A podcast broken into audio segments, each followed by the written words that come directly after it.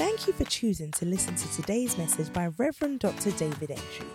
We know you will be blessed as you seek and serve God. We believe that this message will stir up a desire for more of God even as you listen. Be blessed. Father, open the scrolls. Let our hearts burn within us as we hear your word. Reveal yourself to us. Deposit yourself into us and change our lives from within. We give you praise. We give you thanks in the mighty name of Jesus. And everyone who believes shout amen. amen. Hallelujah. Amen. Praise the Lord. Hallelujah. For whoever shall call on the name of the Lord shall be saved. Lord Jesus. Lord Jesus. Lord Jesus. Praise the Lord. Amen. Last week, I started to talk about the greatest of all blessings. And I didn't quite finish it because I focused more on of the breasts and the womb. And I explained how Jacob had 12 sons. Abraham had the promise. It's called the blessing of Abraham. It's the promise in Hebrews chapter 6. Now let's go to verse 12. All right, just to make sure. Don't be lazy. Okay, follow those who through faith and patience. Look at verse 13. For when God made a promise to Abraham, say promise to Abraham. Promise. Say, so this when God made a promise to Abraham, because he could swear by no one greater, he swore by himself. He swore collateral. Where you are going for a loan or something, you need a collateral for instance, if someone had to guarantee, be a guarantor for you for a job, they need someone who is credible, more credible than you. You. So when God made the promise to Abraham, but now the problem God had was there's no one higher than him. Because because he could because he could swear by no one greater, he had to swear by himself.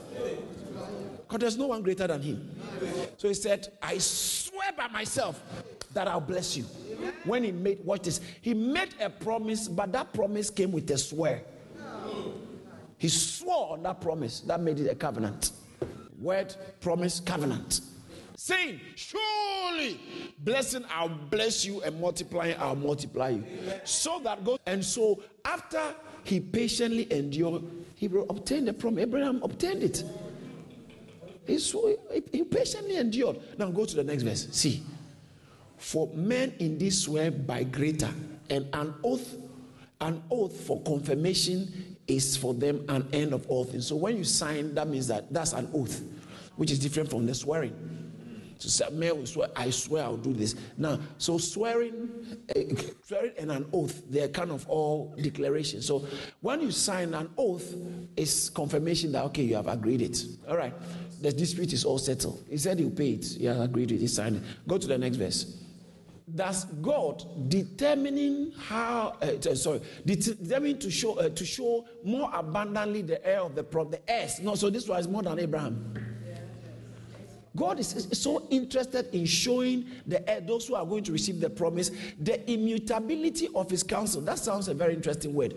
How many of you know mutation something changing. So when they say something is immutable, that means it doesn't change. So the immutability of his counsel, what he has planned to do, it doesn't change. God is, was willing to show the heirs of promise that this thing, when I uh, have planned, it won't change. He also confirmed it by an oath. So oath means that this thing won't change, and his promise actually is also unchangeable. So God gave two different things, two things. That He promised you can't change it, and He added an oath. That makes it even sure. Look at the next verse. That by two immutable things, what are the two immutable things? The promise and the oath. By two immutable things in which it is not possible for God to lie. We, so the heirs of promise now is bringing us here. We, we, we. The promise was connected to us. He promised to Abraham but now he, we, we might have strong consolation who have fled for refuge to lay hold of the hope set before us. So there is a hope ahead of you. God has promised, I'm do, going to do for you. He said that He has promised and then uh, now has swore that if this is what I'm going to do for you, so that we, if you can put your confidence in the God's promise and His oath, nothing else because that's the, these things cannot change. If your confidence in is in it, it doesn't matter what you are going through, you still have hope. Those of us who have fled for, we will have strong consolation. In other words, we are encouraged. It should be done. It will be done because God said it to be done. Now, so God called Abraham and gave him the patriarchal blessing. He gave him the covenant blessing. He gave him the promise. But the promise was not meant for Abraham alone, but it was to Abraham and his descendants. Can you imagine? God comes to a man who didn't, who didn't have a child and who couldn't father a child. And God said, I'm going to bless you and your children. What are you talking about? I'm fatherless and I can't father. And so Abraham actually got to a time, told God, now, Genesis chapter 15, uh, now you are blessed with all things, but see, I go childless. So a foreigner, Eliezer of Damascus, is going to be my heir. God said, What are you talking about? A foreigner will not be your heir, for one from your own loins shall be your heir. God knew what he was doing. He promised him at the time he didn't have a, a, a son, but the promise was unto Abraham and to his seed. Now, Isaac shows up on the scene, and the promise becomes valid in Isaac's life. After Abraham, Abraham passed it on to Isaac. Then Jacob comes on the scene. Isaac passes it, passes it on to Jacob. But now, is that all? No. Now, it was Jacob. So these were all resident in individuals individuals, individual. But the promise was not for an individual. The promise was for a corporate people. But what many people haven't realized is the promise of God to Abraham, it's it was going to culminate, it was going to end, ultimately ending in something. The promise God gave to Abraham was ultimately going to end in what Abraham looked forward to. Mm. Hebrews chapter 11, verse 10. Shall we all read it out from the screen? Allah. Let's go. All right, no, no, no, no. It's what we, we don't start for he. Who is the he? Let's make sense of it. Let's go to verse 9. All right, let's go. By faith, he. Oh, this he has come again. Do you, are you interested in who the he is? Verse 8. Abraham by faith. Now to tell us by faith. Abraham obeyed to go out to the place which he would receive as an inheritance. And he went out not. Verse 9.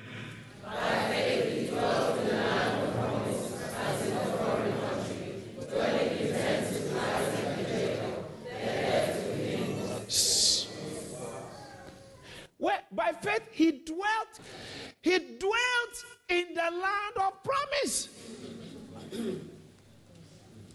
How did he dwell in, in the land of promise? No, no, no, no, no. In what manner? As, as in a foreign country.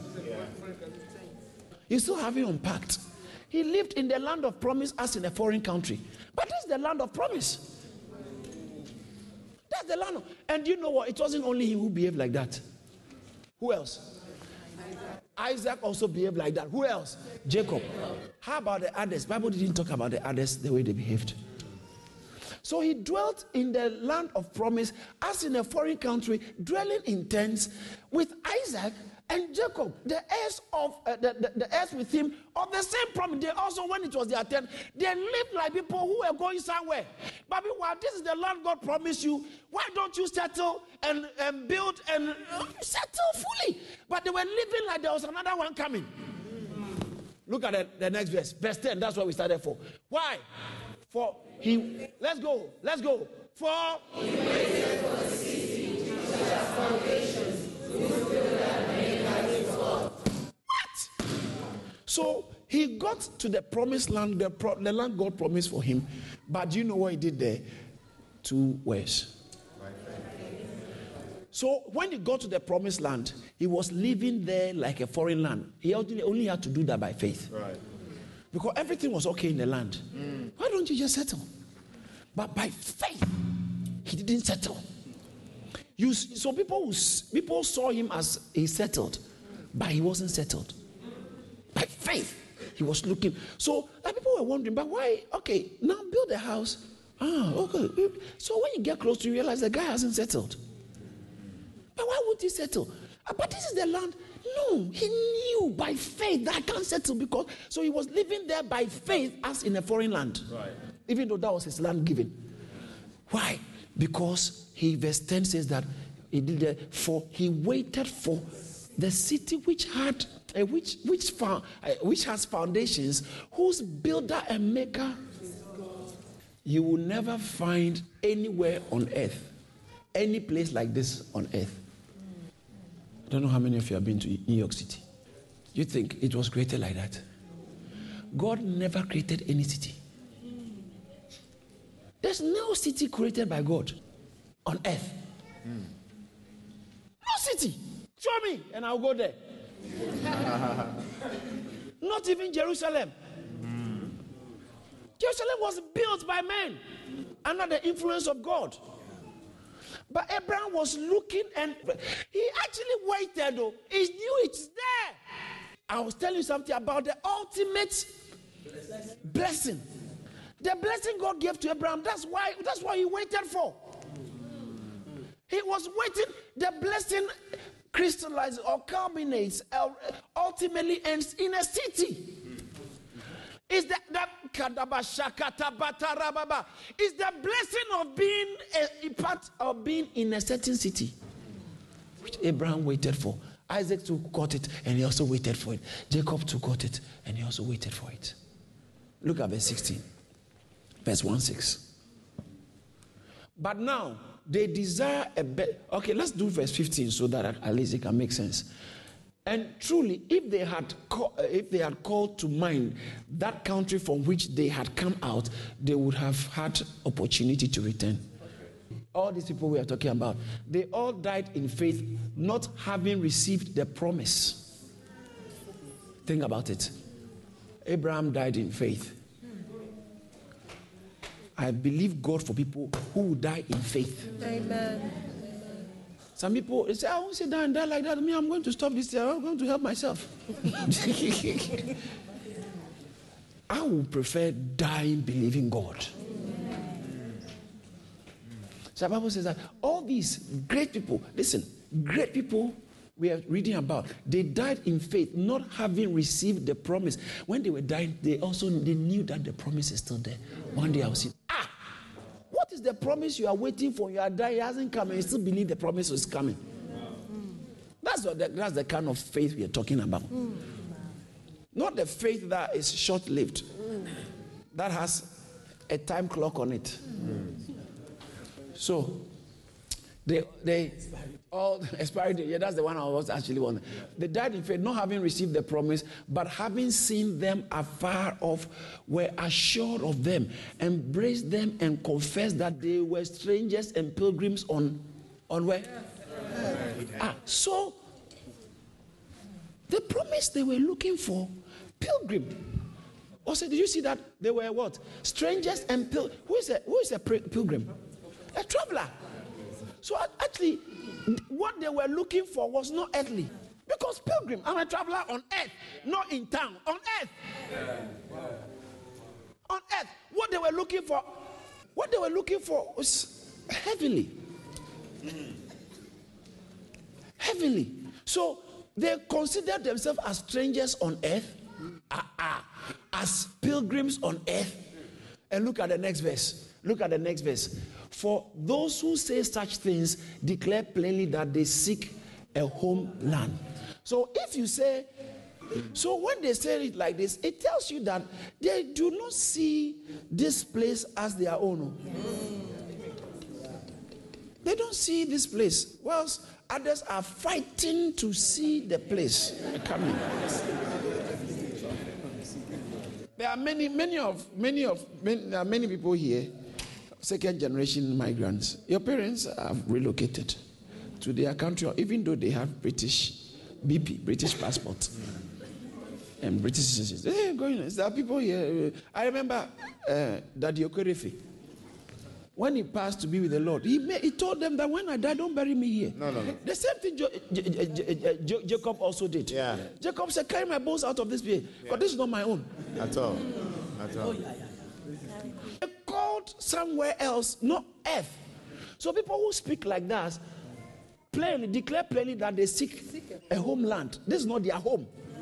So what he's trying to say is Abraham was on earth, had received the earthly promise, physical promise in the land, but he still sought a homeland, which is not earthly. So that means the promise God gave him had within it a heavenly homeland. That's right. That's right. So look at the next verse. And truly, if they had called to mind that, that country from which they had come out, they would have had the opportunity to return. In other words, you say, oh, eh, like, you know, that's why they had opportunity. If they where they are coming from is good enough, they would have said, okay, let me go back and let me settle well. But look at the next verse. That's where I wanted us to come to, and I've gone all around. But now they desire a, eh, eh, eh, they, they desire better. That is a heavenly country. Let's all say heavenly country. heavenly country. Therefore, God is not ashamed to be called their God, for he has prepared. Eh? You remember Abraham's looked or sought for a city? Because a city which had foundation, which builder was God. So that tells me God is a builder of a certain city, but that city cannot be an earthly city. That that that city cannot be an earthly city. So Abraham, when God called him and gave him the promise, he was walking with God with his eyes on a heavenly city. Then Isaac came on the scene, walked with God with his eyes on eyes on the heavens, even though they had so much physically. And then um, Jacob came on the scene with his eyes on the heavenly city. And then, now the promise that Jacob was carrying, God gave it to, didn't give it to them for a, a- one individual. He gave it to them for a corporate individual. So then Jacob had his 12 sons. Reuben, Simeon, Levi, Judah, and the rest, uh, Jo- uh, Joseph and Benjamin. So he was about to die, Bible said he strengthened himself. Genesis chapter 49, verse 1. Come and let me tell you what will befall, what shall befall you in the end, in the last days. Oh. What shall befall you in the last days? So from this time going, let me tell you what life is going to be like. He was the only one who can descri- who could prophet, prophesy the rest of human history into existence. Not Abraham, not Isaac, but Jacob. Why? Because he walked with God for so long. God dealt with him so much that by the time he was dying, eventually he died. And when he was dying, Bible says that he blessed them leaning on a staff. he blessed them leaning on a staff. Genesis 32, verse 10. I am not worthy of the, of, of the least of all the miracles and all the, uh, the true, the tr- all the truth which you have shown your servant. For I crossed over this, that he's praying to God. I crossed over this Jordan. Uh, was his prayer to God? But that's his Jacob's declaration. For I crossed over this Jordan with a staff, and now I have become two companies. So when he was going, he had all he had when he left home.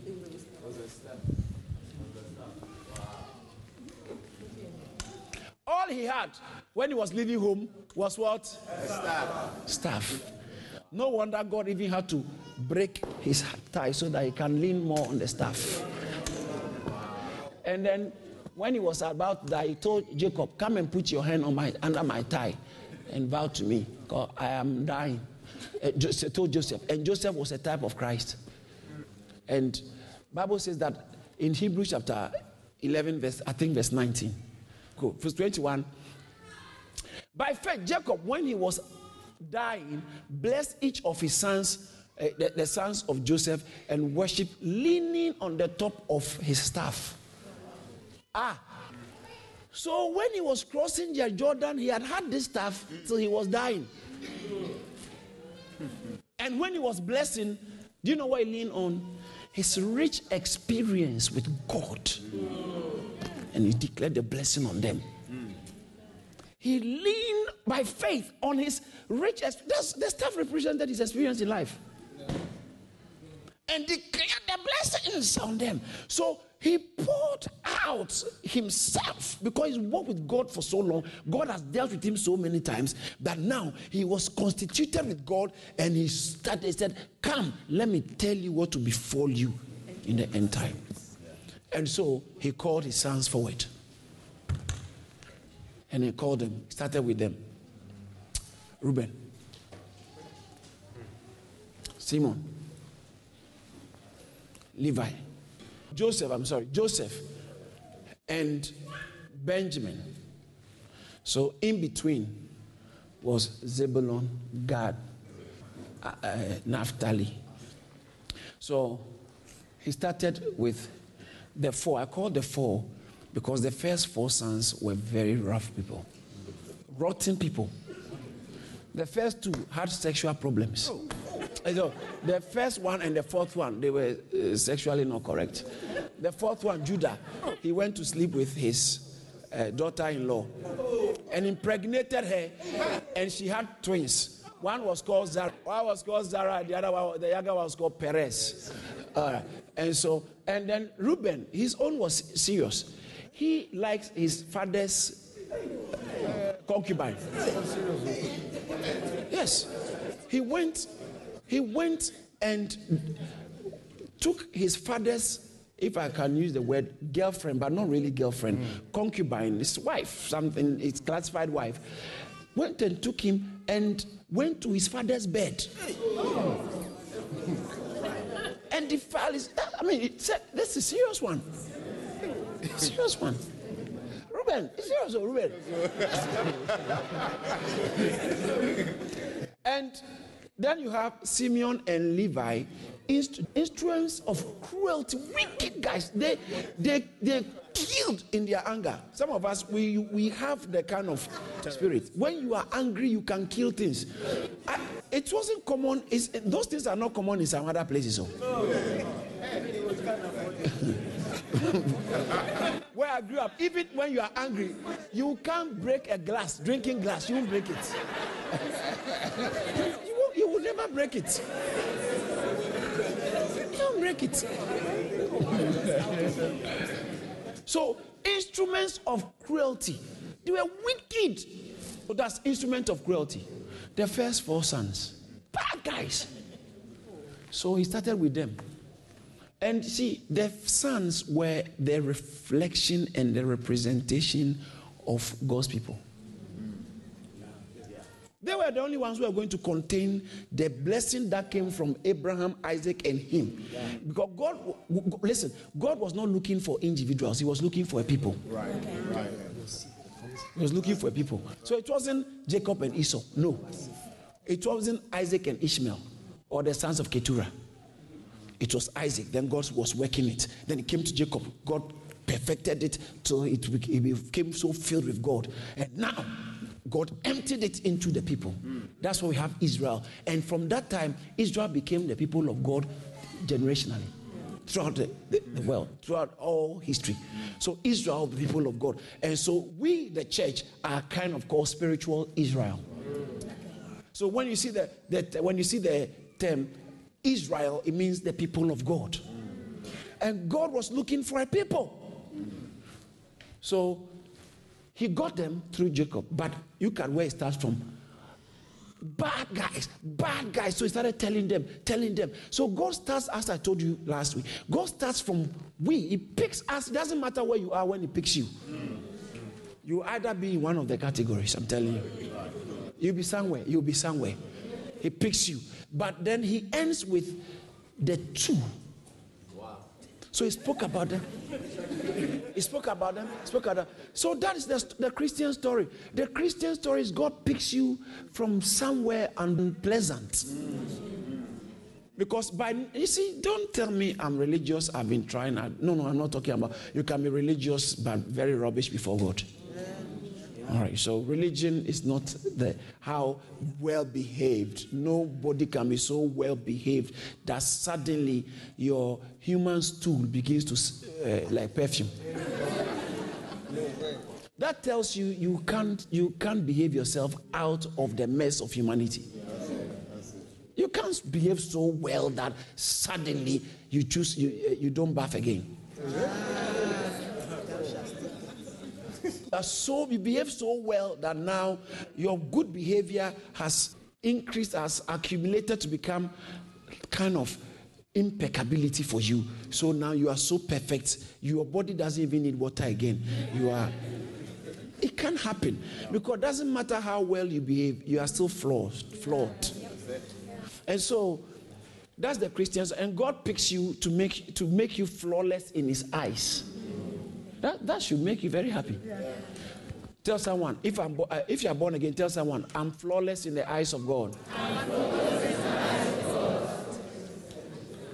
So now he starts with this, starts working on them, started prophesying. This what you started prophesying, and he's uh, listen to what I'm where I'm going is that this whole thing is the description of God's plan for humanity and how God everything is meant to end. So it's not just individuals you're speaking to, he was speaking across generations and he was speaking about the people of God and how the people of God are ultimately going to end. That is the greatest of all blessings. So, the greatest of all blessing is not just being called to be born again, it's such a great blessing. The greatest of all blessing is not the ability to cast out devils. It's such a wonderful blessing. The greatest of all blessings is not to walk in divine health. It's such a great blessing. But that's not the greatest of all blessings. So the greatest of all blessing is what Abraham looked for. Okay. Because why would he settle for something that lesser than the ultimate? Yeah. So the greatest of all blessing was the ultimate, and that's what Abraham looked out for, Isaac looked out for, Jacob looked out for, and Jacob prophesied this into his sons. So, now, as I told you, Genesis chapter 49, quickly, verse um, 22. 22. Joseph is a fruitful bough, a fruitful bough by a well. His branches run over the wall. The archers have bitterly grieved him, shot at him, and hated So, this is the father beginning to prophesy and speaking. And he knew the story of Joseph, but he was prophesying and blessing. The prophecy is blessing at the same time. So, he was speaking. He says, A fruitful bough. uh, The archers have uh, gone, branch over the wall, go, go. uh, The archers, the, the archers have bitterly grieved him, shot at him, and hated him. The next one, but his bow remained in strength, and the, and the arms of his hands were made strong by the hands of the mighty God of Jacob. All right, go to the next verse. By the God of your, fa- your father who will help you, and by the Almighty God who will bless you with blessings of heaven. I told you the blessings, blessings of heaven, uh, uh, of heaven above, blessings of the deep that lies beneath, blessings, blessings of the breast and blessings of the womb. That's the blessing of life. So the blessing above and below, breast and womb. The next one, the blessings of your of your fa- of your father have excelled the blessings of your ancestors. So even the blessing from behind, the blessing that is coming on is more than the blessing that has been by, before you, time before you, and uh, ancestors, up to the uttermost bounds of the everlasting hills, times ahead of you. And then, so I told you last week is the actually it's, it's, it's called the universal blessing in every way, the blessing of all time and the blessing of all space. Universal blessing. Joseph was blessed with this blessing. Hallelujah. And then uh, he said, he said, uh, the hill, they shall be upon the head of Joseph and the head of. Now let's look at Deuteronomy chapter 33, verse 16. Let's run. So this is the blessing. I took my time to explain it. And in 33, Deuteronomy 33, verse 16, read it. Verse 16 With the precious things of the earth and its fullness, and the favor of him who dwelt in the bush. Ah, remember that the favor of the one who dwelt. Monday, I took my time to t- talk more about the him who dwells in the bush. The bush there is, is I think S E N E H, the, the Hebrew word, which actually means thorn bush. As well. Thorn bush, thorn. And according to Genesis chapter 3, from verse 17, when man fell, God told man that the earth will produce thorns for your sake. Okay, so it says that uh, cursed be the ground for your sake, and in touch, verse verse eight, the next verse, it said, both thorns and thistles it shall bring forth for you. So originally, Bible said God made everything that was good grow up from the ground, but now because of the fall, fallen humanity was entitled to thorns and thistles. That's why when we couldn't sleep, that's why when Jesus was on the cross, when Jesus was on the cross, they put thorns on his head it, it symbolizes the, the curse of the fall.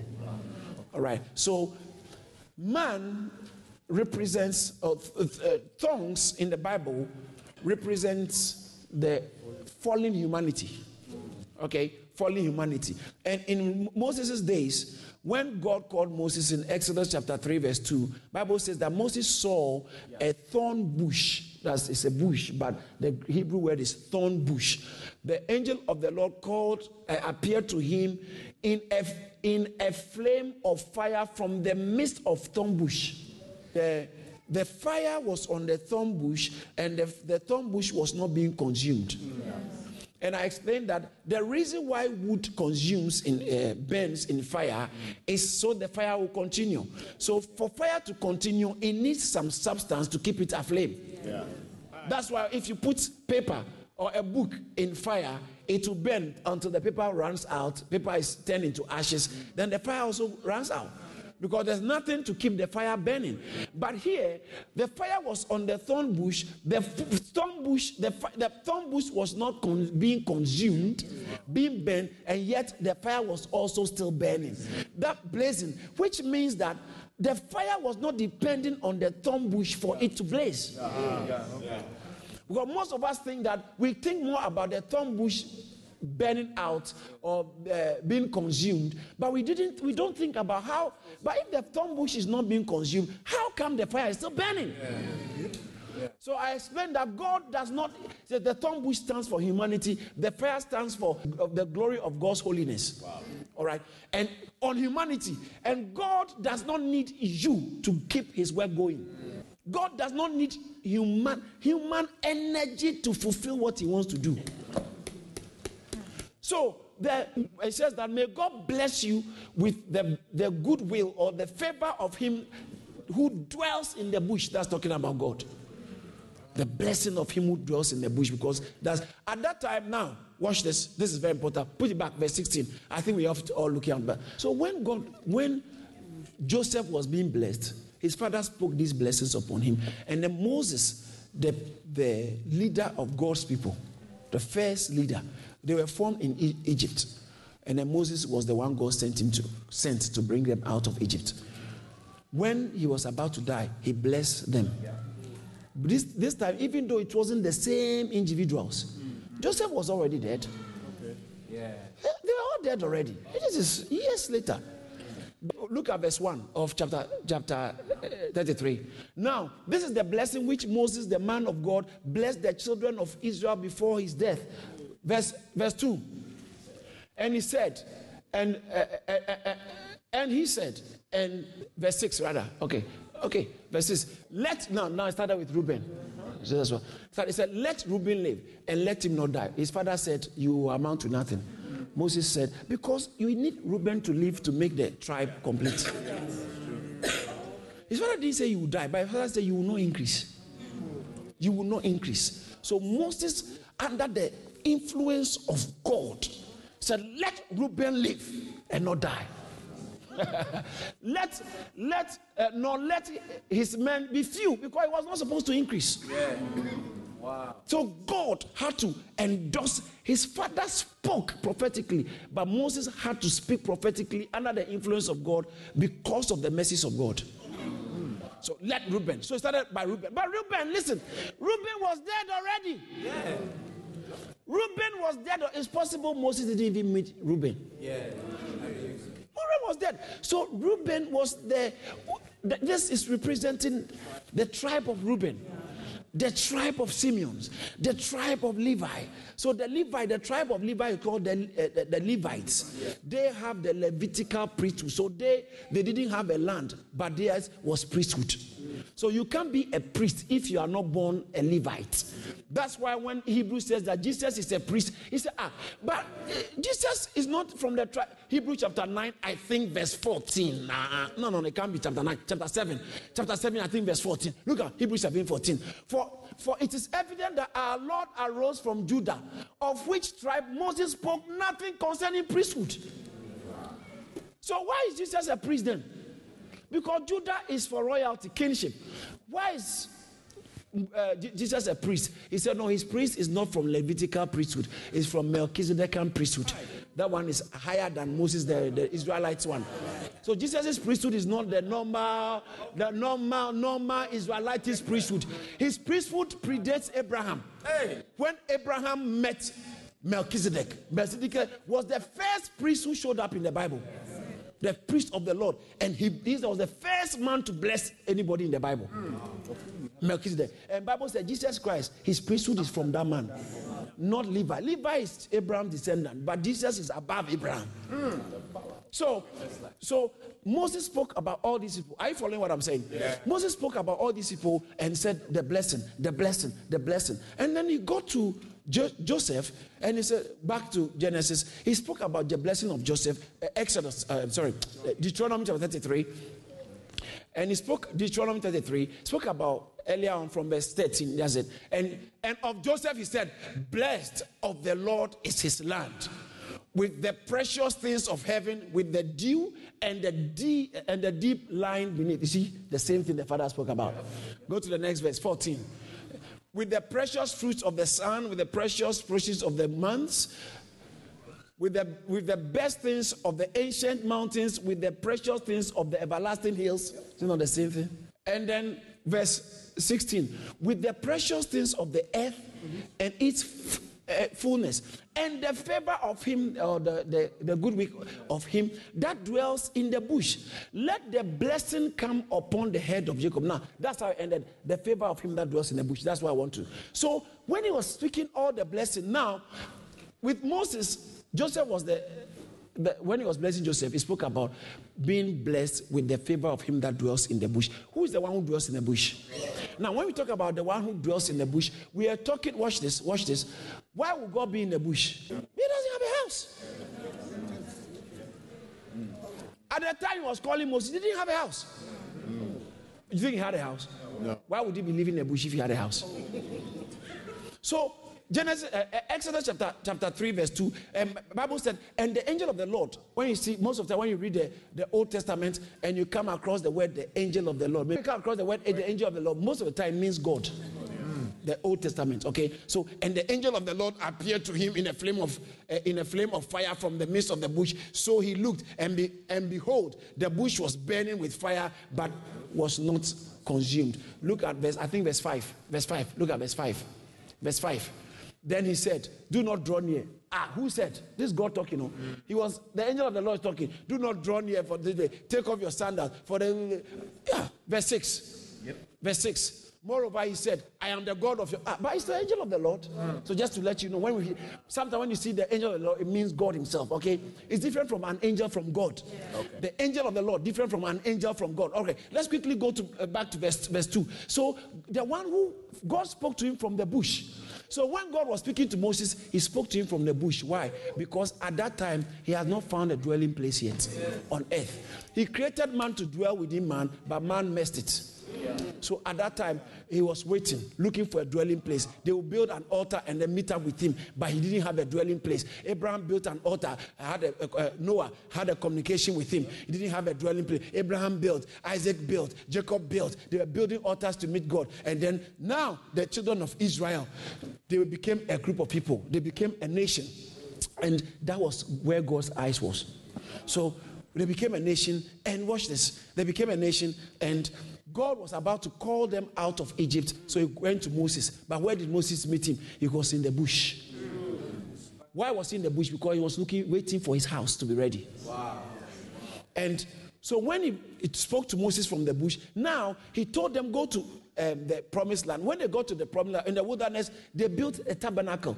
In Numbers chapter 9, verse 15 and 16, they built tabernacle. It, what's a tabernacle? It's a tent like structure to accommodate the presence of God in the midst of his people. Because you can't say we are the people of God without having God in your midst. Mm. That's why I don't understand how we can go to church and not have God and we think we have, we have we've had some nice music. You, you must encounter God. Yes. Yes. You must encounter God. Listen, if you go into church and you are not meeting God, there's a problem with you or the church. A problem with you. On the day that the tabernacle was raised up, the cloud covered the tabernacle, the tent of the, the, the, the, the tent of the testimony. From evening until morning, it was above the tabernacle like the appearance of fire. Remember the fire? Yeah. The fire in the bush. Yeah. Now, when they built the tabernacle, it moved and came on the tabernacle the fire. And then on the day of Pentecost, the fire came and settled on the believers. God as fire. There is holiness. But that fire doesn't consume things. Eh, you know, God's fire doesn't consume things. Monday, try and get Monday's message. I spoke a lot about that.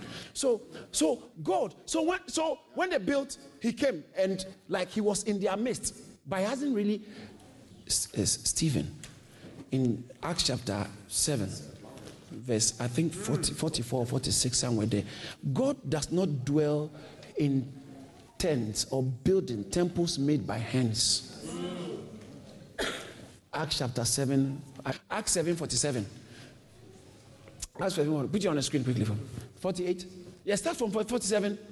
Okay. But Solomon built him a house. However, the Most High does not dwell in temples made by hands, as the prophet says. All right. So God doesn't dwell. So if you build him something, he can. He told them, let them watch this. This is very interesting. Say, this is very interesting. Num, uh, um, um, Exodus chapter 25, verse 8. He said, let them build me a house. Watch this. And let them make me a sanctuary that I may dwell amongst them. But God doesn't dwell amongst things that we have built. But when they were in the wilderness and in, uh, in the Canaan land, he needed a temporal structure that can accommodate him apart from the outside of the bush. Okay. Wow. So he had to leave the bush because the people were not living in a bush too. He had to leave the bush and he told them, just build a structure on, on which I can be, within which I can be, so I can be amongst you and that anyone can come to me and consult me, or so I can speak to you from that place, not from the bush. Yeah. Because when God called Moses, he spoke to Moses from the bush. But in Numbers chapter 1, verse 1, Numbers 1, verse 1, now look at this. Now the Lord spoke to Moses in, in the wilderness of Sinai, in the tabernacle of meeting on the first. So now he was speaking to him from the tabernacle. Leviticus chapter 1, verse 1. Look at it again. Leviticus chapter 1, verse 1. Now the Lord called to Moses and spoke to him from the tabernacle of meeting, not from the bush. So they had to build the tabernacle for him so that he can be amongst them and speak to them from there. Yeah. But that wasn't there. That wasn't where he was looking for. That wasn't where. So they and then they eventually built a temple. Tabernacle was like a tent. A temple is a permanent structure. It's called the Temple of Solomon. So they built a temple.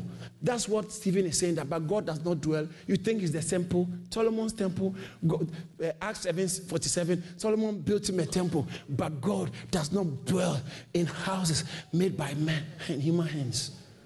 So then that's not a temple. Then Jesus comes. Bible says that he tabernacled, John chapter 1, verse 4, he tabernacles amongst us. So Jesus came as actually Emmanuel, God with us. Remember? God with us. Matthew chapter 1, verse 23. His name shall be called Emmanuel, means God with us. So Jesus came as God with us. So he, according to John chapter 1, verse 14, and the word became flesh and tabernacle. The word dwell. Don't forget about this word dwell okay, and dwelt amongst us. The uh, original Greek means he tabernacled. So now, the tabernacle that Moses built, the temple that Solomon built, an original version has come because God does not dwell in temples or buildings built by hands. So he actually came and tabernacled amongst us himself in the person of Christ. Wow. Now, watch this. So, they told Jesus Christ that, What sign do you give us? to, for us to believe. He said, Destroy this temple. John chapter 2, from verse 19. And Jesus answered and said to them, Destroy this temple, and in three days I will raise it up. The next verse. Let's go 21. But he was speaking of the temple of his body. So he was actually the temple of God in our midst. But guess what? That was not enough. What's the meaning of Emmanuel? I can't hear you. God with us. Do you see it in the Bible? It's there. Yeah. Matthew chapter 1, verse 23. Behold, a virgin shall be shall be with child and bear a son and shall call his name Emmanuel, which means translated God with us. What's the meaning of Emmanuel?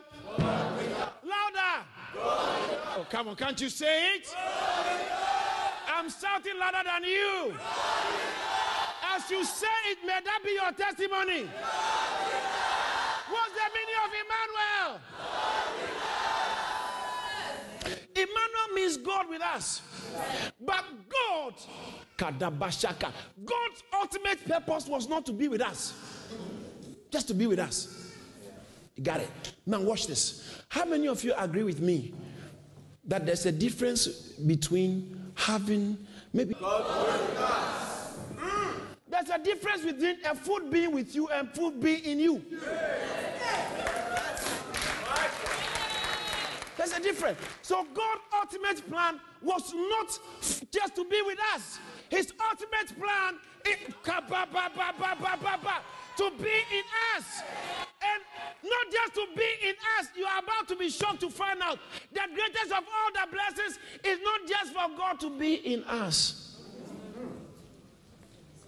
Can I finish this?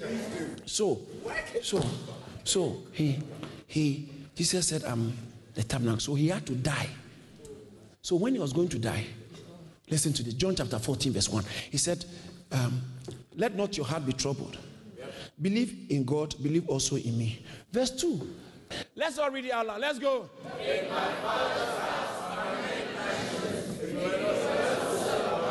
One more time.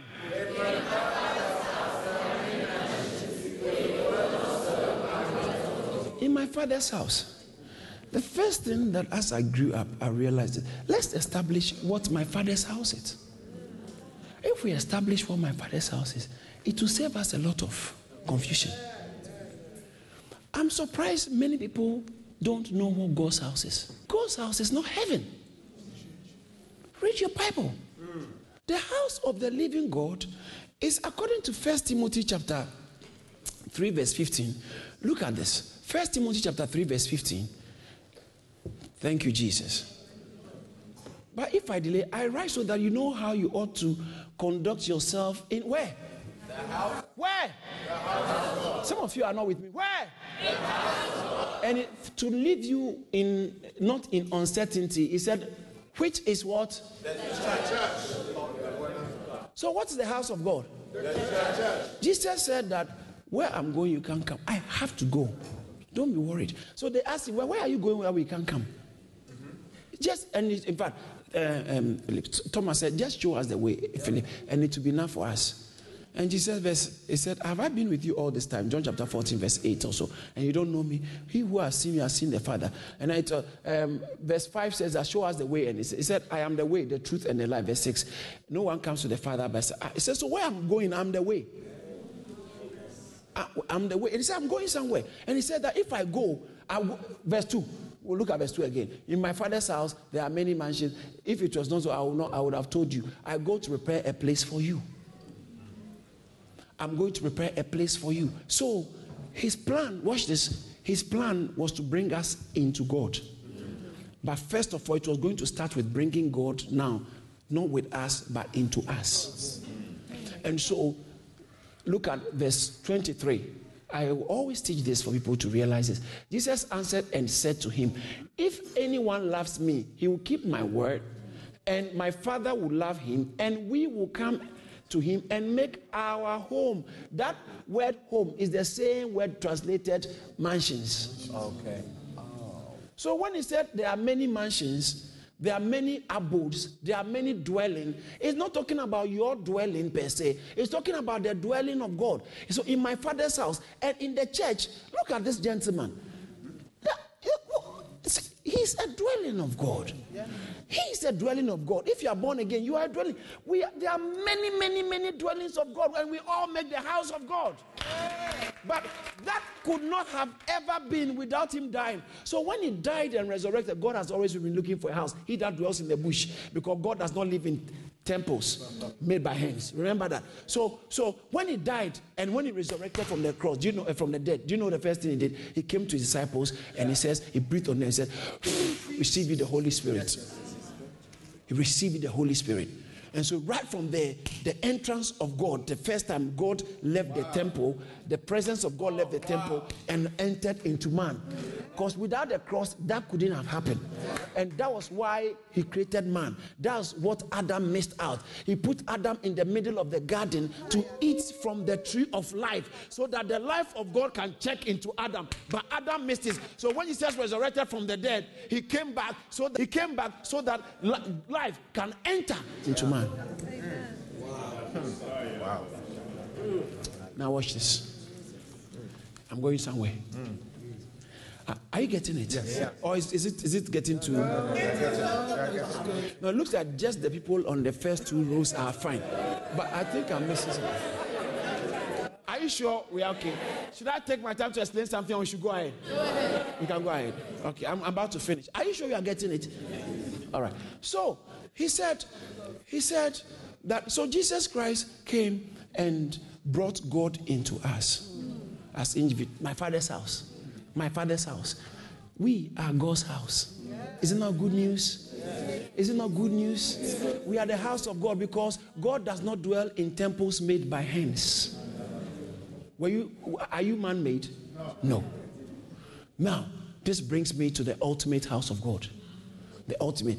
People, heaven, heaven is real. But I saw something about heaven that was kind of interesting. In Revelation chapter 21, what has this got to do with the blessing of Jacob? You will find out very, very soon. Jacob, the blessing on uh, Joseph was the universal blessing, but the blessing on Benjamin, I haven't told you yet. The blessing on Benjamin, I haven't told you. No, unless the last two. Let's go into Benjamin's blessing and come by Moses. His father said that Benjamin is a lion's whelp. Mm-hmm. Oh, sorry, a, a, a ravenous wolf.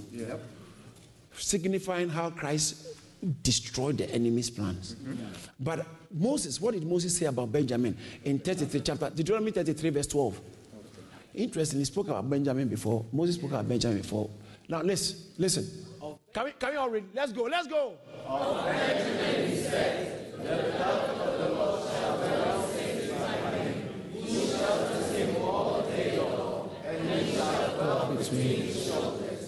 Now, you see, he, he who's this, the beloved of the Lord started talking about the dwelling.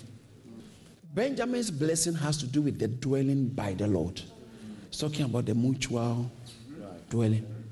So we are going to live the ultimate blessing is you living in the presence of God and God living in you. It's called mutual dwelling.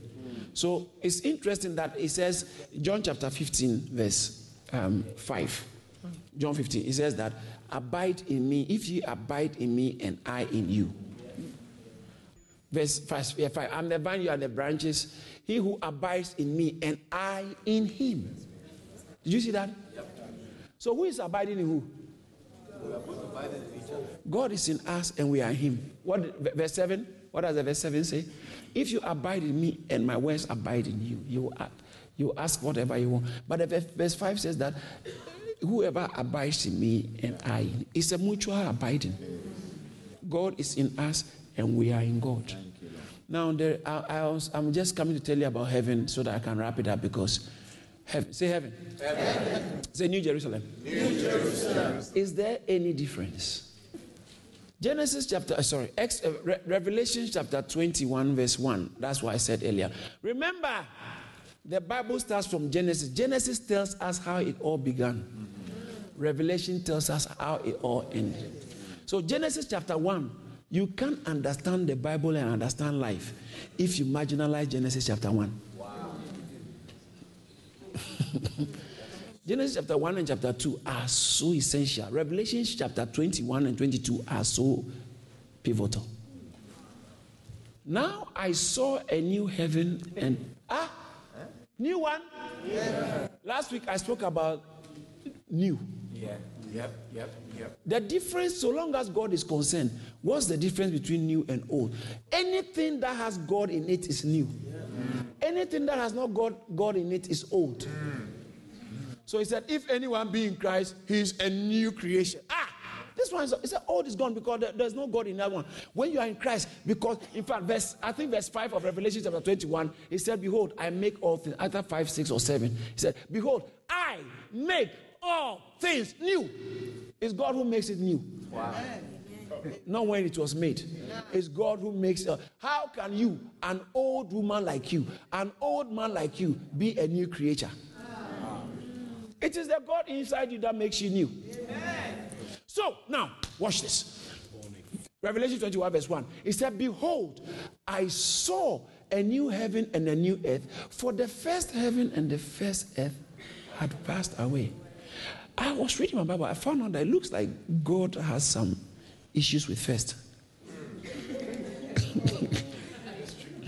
Revelation, Exodus 12 12 tells you that he said, I'm going to wipe out the firstborn amongst men. For I'll pass through the land of the Egyptians tonight, and I'll strike all firstborn. Oh, in the land, both male and beast, and against all the gods of Egypt. I will So, first, God was going to deal with first. Said, uh, uh, um, um, um, Hebrews chapter 8, verse 7. And there's something about second. For if the first covenant had been faultless, then no place would have been sought for the second. Very interesting. Interesting. In First, Peter, uh, First Corinthians chapter 15, verse 50, 50 uh, sorry, verse 47. First Corinthians 15, 47. In fact, we should have gone to verse 13, but before then, the first, say first. The first, the first man was of the earth, made of dust. The second man is, there's something about second. Hebrews chapter 8, verse 13. In that he says a new covenant, he has made the first obsolete. Now, now what is becoming obsolete and growing old is ready to vanish away. So God had to deal with first so that he can bring. So in Revelation chapter 21, verse 1, he said, I saw a new heaven and a new earth because why? For the first earth had passed away. The first the first heaven and the first earth had passed away. Oh man. And you know what is special about this? Let's read the last bit. Also, there was no more sea. Also, there was no more sea. Louder. Is it not interesting why he said there was no more sea? Is there something about the sea? In Genesis chapter 1, verse 1 said, In the beginning, God created the heavens and the earth. Verse 2. Verse 2. And the earth was without form and void, and darkness. So, what was on the earth? Darkness on the face of the of the deep. And what again? And the spirit of the Lord hovers upon the face of what? So there were waters on this on the earth. Darkness, there was waters. Say waters. Waters. Look at verse 9. Verse 9. Verse 9. Verse 9. Then God said, Let the waters under the under the heavens be gathered together into one place, and let the dry land appear.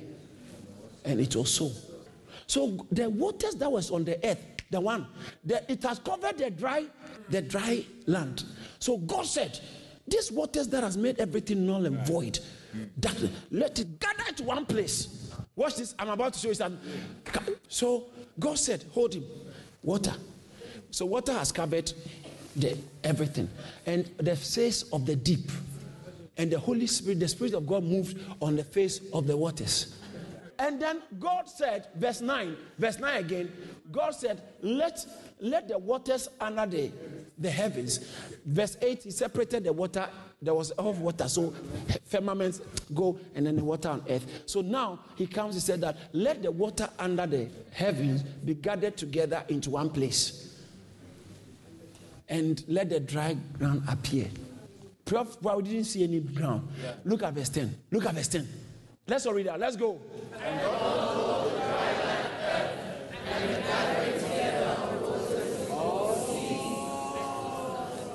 And God's, uh, uh, and then the, the um, and the gathering together of the waters, what did he call? The sea. Where was the sea? The sea was always there covering the earth when the earth was without form and void. So now he shifted the sea back and gave him a boundary. Don't come close to the earth.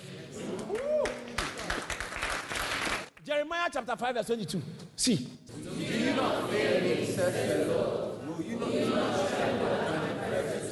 Who have placed the sun at the of the sea by the perpetual decree, and it cannot pass beyond. He commanded the sea, stay there, don't come back. The sea, watch this, the sea was reflective of the evil that was already present on the earth, the demons that are fallen. And so you remember in Matthew chapter, chapter 8, verse 29, a certain man full of demons came and then he said, Jesus, what demons said, eh, Jesus, what have you got to do with you? Leave us alone. Jesus said, eh, no, he said, don't cast us out. He just said, go. And then they went into, and he said, go. So they, when they come out, they went into the head of swine, and suddenly the whole head of swine violently down and went into the sea. There is something about the sea, the salt waters. Something. So when he said he made a new heaven and a new earth, said there was no more sea. Didn't you see it in your Bible? Revelation chapter 21, verse 1. He says that, Revelation 21, verse 1. Now I saw a new heaven and a new earth, for the first heaven and the first earth had passed away. Also, there was no more sea. The question here is the first heaven and the first earth. So, God, if God lives in heaven, which this heaven that has passed away? Because the earth on which we are, one day, according to um, 2 Peter chapter 3, verse 10 to 13, everything will be melted away. Everything will be melted away. But the day of the Lord will come as a thief in the night, in which the heavens will pass away with a great noise, and the elements will melt with fervent heat. Both the earth and the works that are in it will be burned up. Go to the next verse. Therefore, since all these things will be dissolved, what manner of persons ought you to uh, to be in holy conduct and godliness? The next verse. Looking for and hastening the coming of the day of the Lord, because of which, uh, uh, because of which the heavens will be dis- dissolved, being on fire, and the elements melt with fervent heat. Verse 13. Nevertheless, we, according to His promise, look for new heaven and the new earth, in which the righteous, only the righteous, will dwell. There's a new heaven and a new earth coming. So, does it make sense when Abraham arrived in the promised land, he was still looking for a city? And he said, The city, the builder is God. Now, finally, I saw a new heaven and a new earth. For this old heaven and the old earth has passed away. Verse 2. And it says, What? Then I, John, saw Saw what? I saw what? I saw what? What did I see about the holy city? Then I, John, I saw the holy city. What's the name of the holy city? The New Jerusalem. The New Jerusalem coming out of heaven from God. Is this not the city Abraham was looking forward to? A city which had a foundation whose maker was God. This is not a city built with hands. It is called the New Jerusalem, coming down or coming down out of heaven from God, prepared as a bride, adorned for her husband. Look at the next verse. The next verse is amazing. And I heard a loud voice from heaven saying, Behold, let's all read. Let's okay, let's all read. Let's go. Some of you are not reading. Let's all read it from the beginning. Let's go. Saying, Behold, the tabernacle of God is with men, and he will dwell with them, and they shall be his people. God himself will be with them and be. Did you see the blessing and the goodwill of him that dwells in the bush?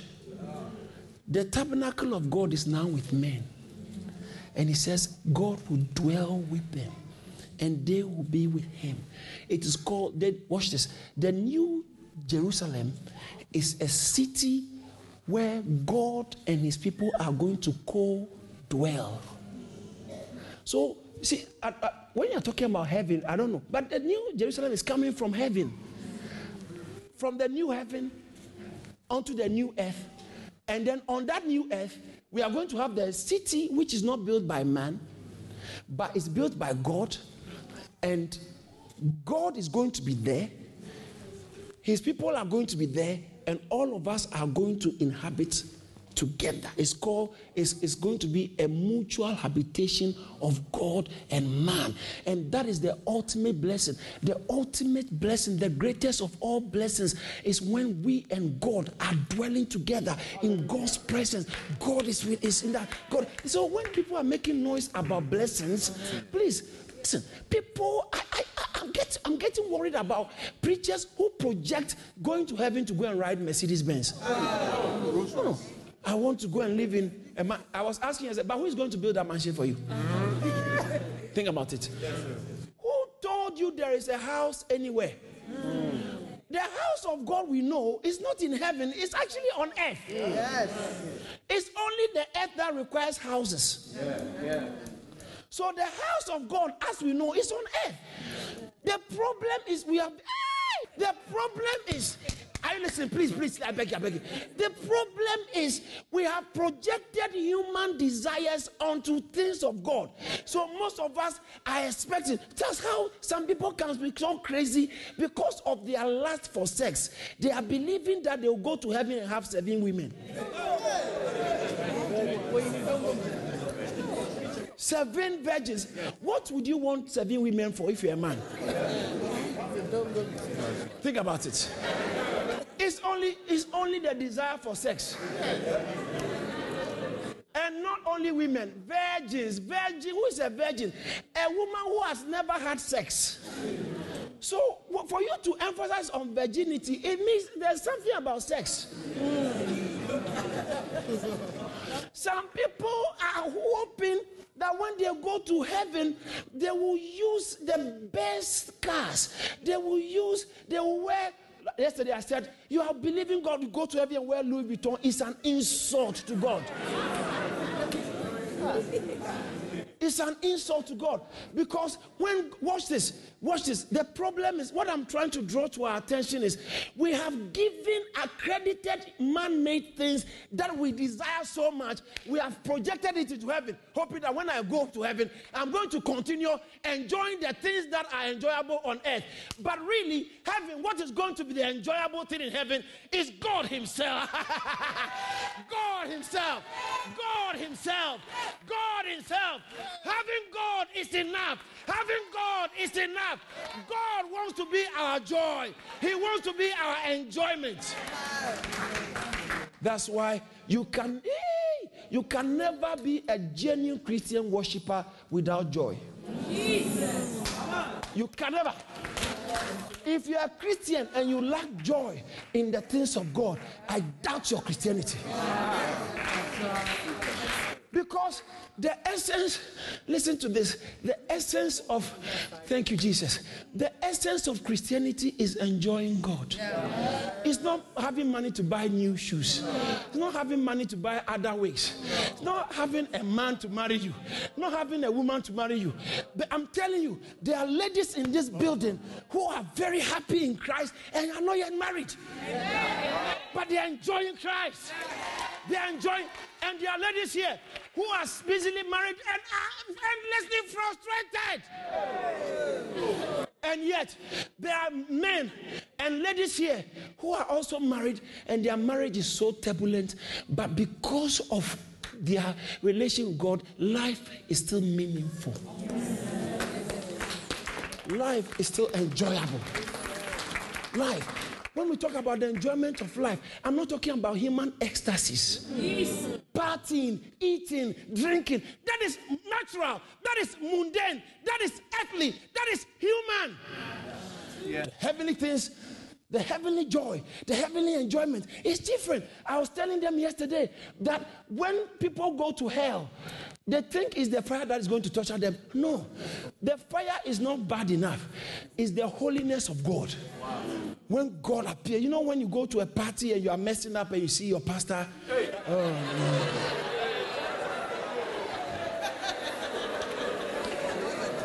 or, or you are listen or you are a church a church leader.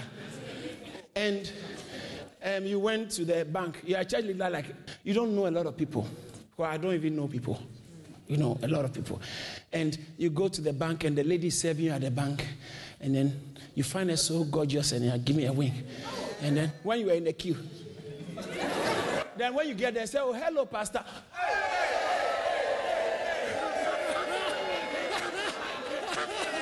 Hey!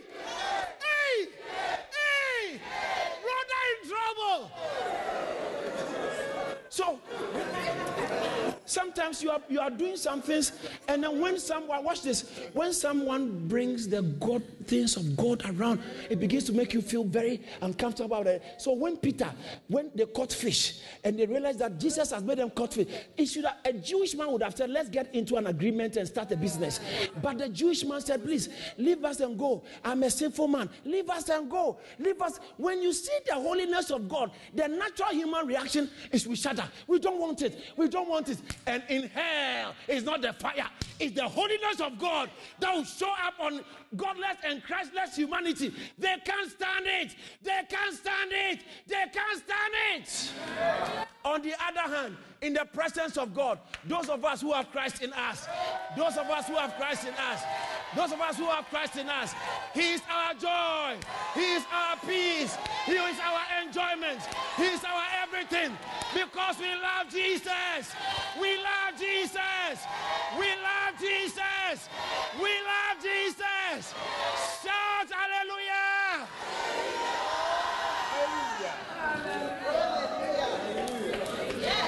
Please seated. We love Jesus. So, I don't know how many of you have felt this before, but I was saying yesterday, sometimes, since you became born again, sometimes you are reading your Bible and you feel that this is so good for me. You still don't have a job, you still haven't sorted the problem, but something is happening to you. You're reading, I don't know how many of you, sometimes you are home and you are down, but you play some preaching or some music, and you suddenly the love for God begins to build up again. The love for God begins to build up. It's the eternal blessing. Do you know what it is? God, God becoming our full enjoyment, and watch this, and we becoming His full enjoyment. So He's enjoying us, and we are enjoying Him. And that's what Abraham was looking forward to. That is the city Isaac was looking forward to. That is the city that Jacob was looking forward to. And Jacob prophesied over his children and ended in that city. That is the city of God. It's called the New Jerusalem. The tabernacle of God is with men, and we will be enjoying Him, and He'll be enjoying us. He will be our satisfaction, and will be His satisfaction. How can you have this in mind and be thinking about riding Rolls Royce in heaven? Man made thing. There's no man made thing in heaven. Everything is natural. The gold, the pearl, the precious stones, everything is natural. No man made things.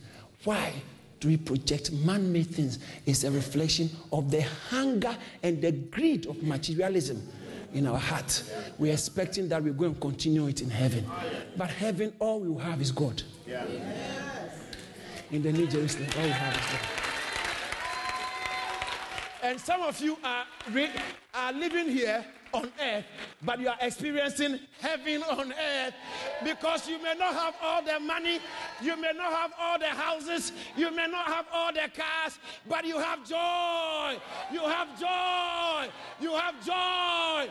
You have the joy of the Lord. It's my strength. I might have lost my job.